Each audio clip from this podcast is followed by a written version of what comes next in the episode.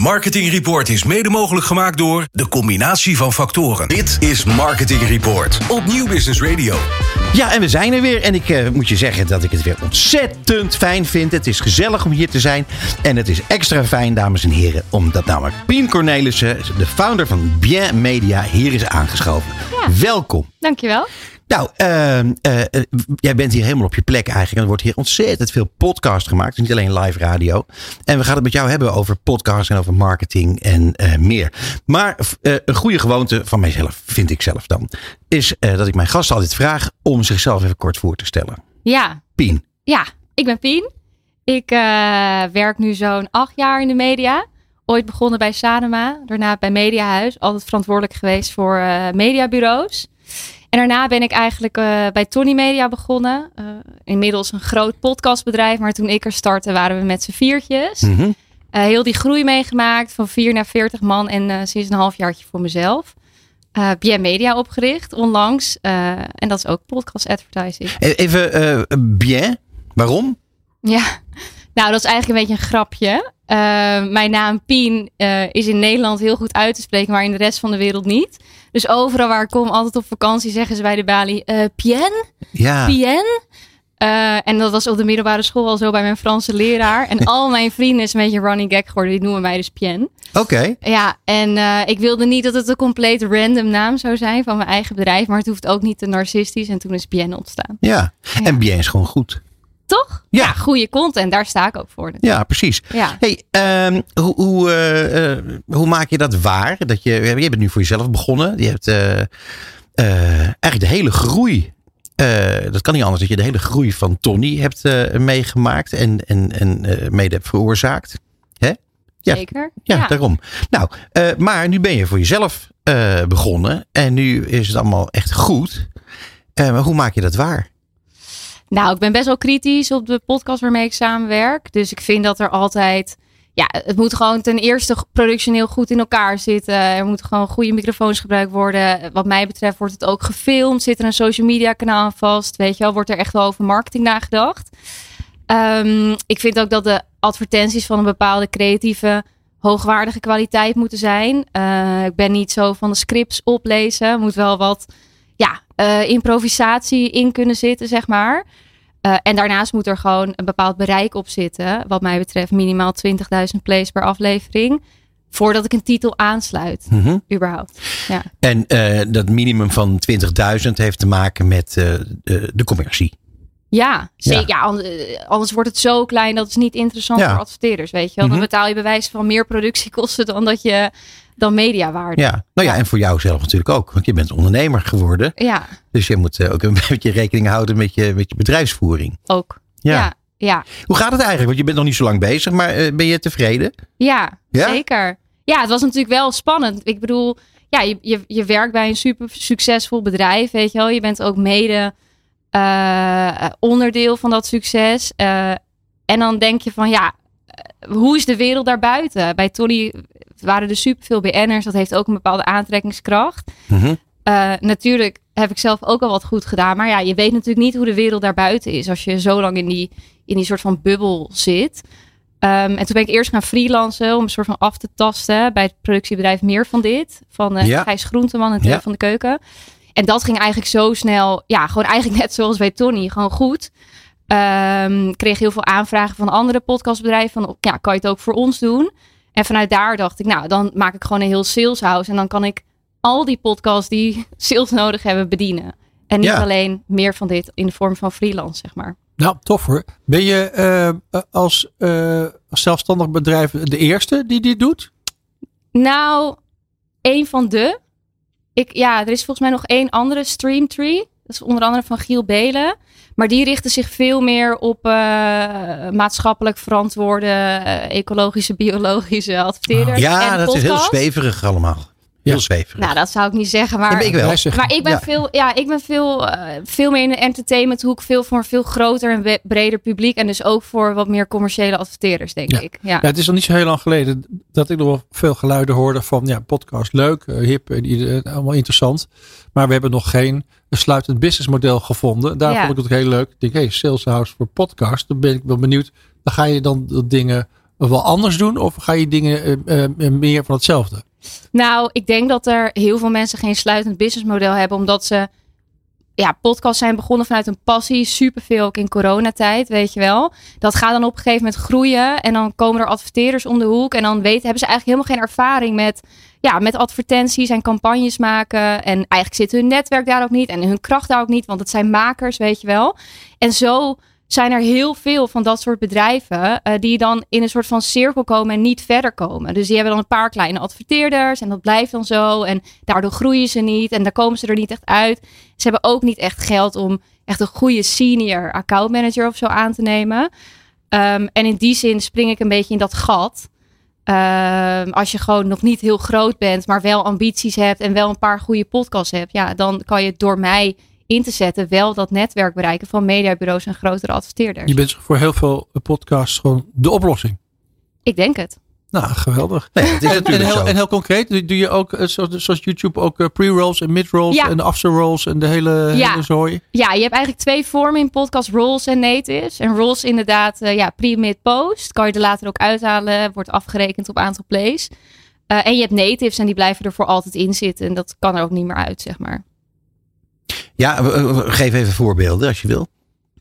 Van een advertentiecampagne. Ja, nee, over, over die natives, hoe dat, hoe dat dan precies werkt. Want uh, uh, je. je uh, nou, het, het, het, moet voor adverteerders. Ja. Moet het acceptabel zijn. Sterker nog, acceptabel, moet het goed zijn. Ja. dus die zullen daar ook voorzichtig mee zijn, neem ik aan. Die geven jou waarschijnlijk daarin ook opdrachten van wat wel en niet kan. Ja, zeker. En dat moeten ze ook doen. Uh, je wil natuurlijk niet dat er een advertentie in een podcast zit waar, waar je heel niet blij mee bent.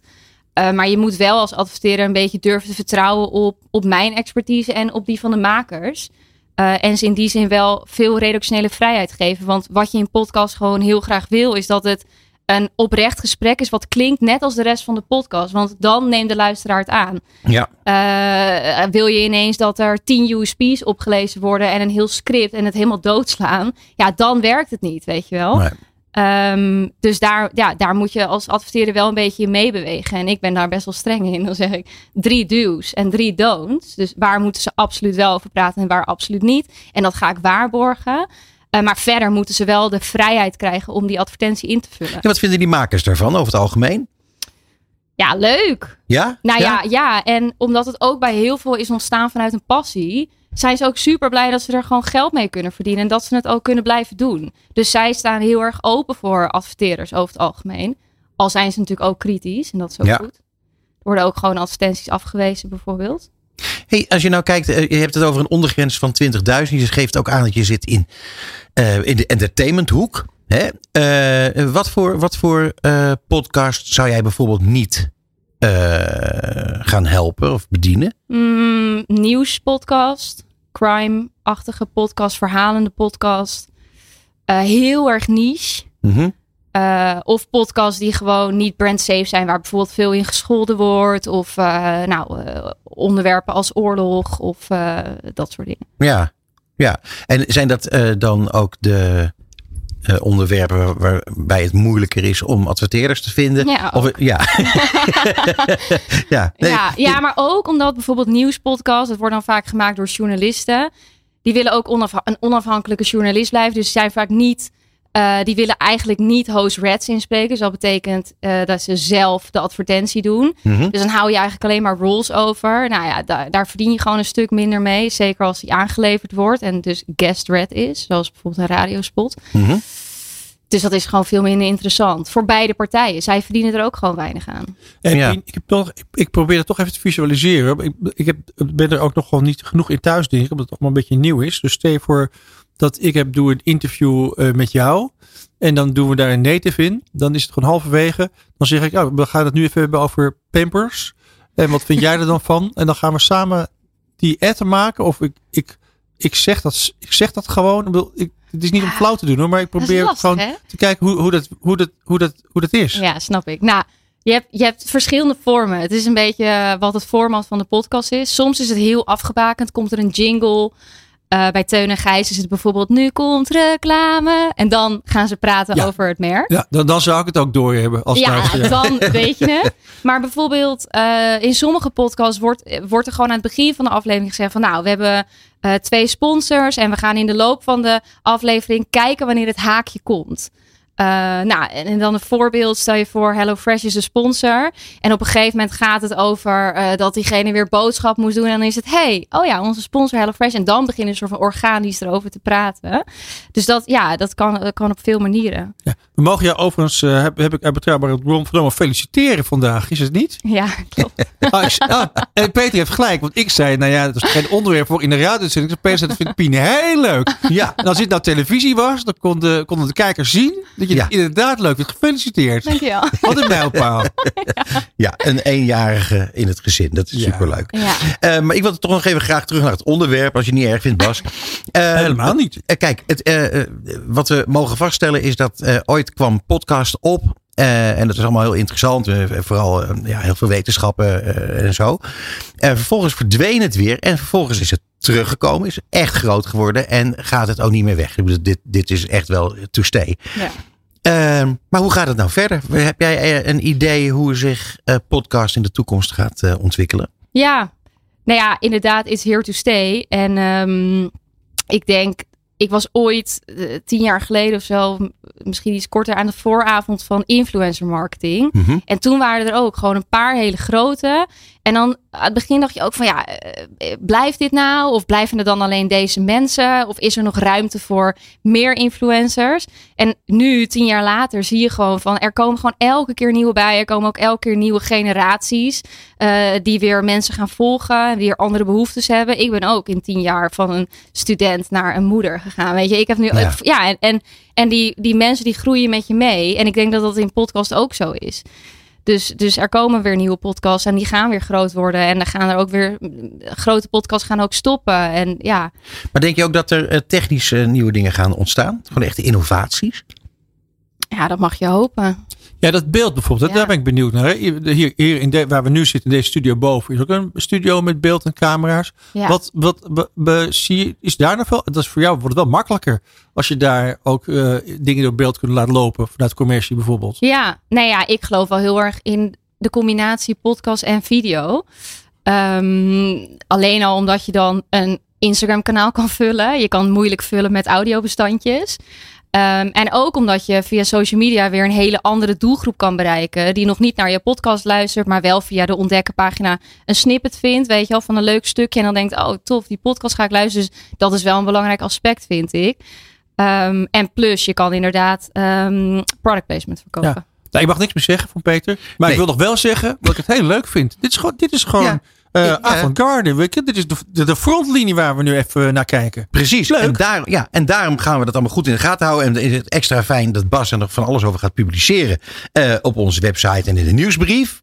Maar nu zitten we aan het eind van eh, dit gesprek, Pien. Ja, het is verschrikkelijk. snel. Ja, ja, dat weet jij toch als, Ja. als eh, podcastdame. Goed, eh, Pien Cornelissen, founder van Bien Media. Ontzettend veel succes eh, met het ondernemen. En eh dankjewel. Ja, jij ook. Het programma voor marketeers. Dit is Marketing Report. Elke derde dinsdag van de maand van half zeven tot acht. Dit is Marketing Report op Nieuw Business Radio.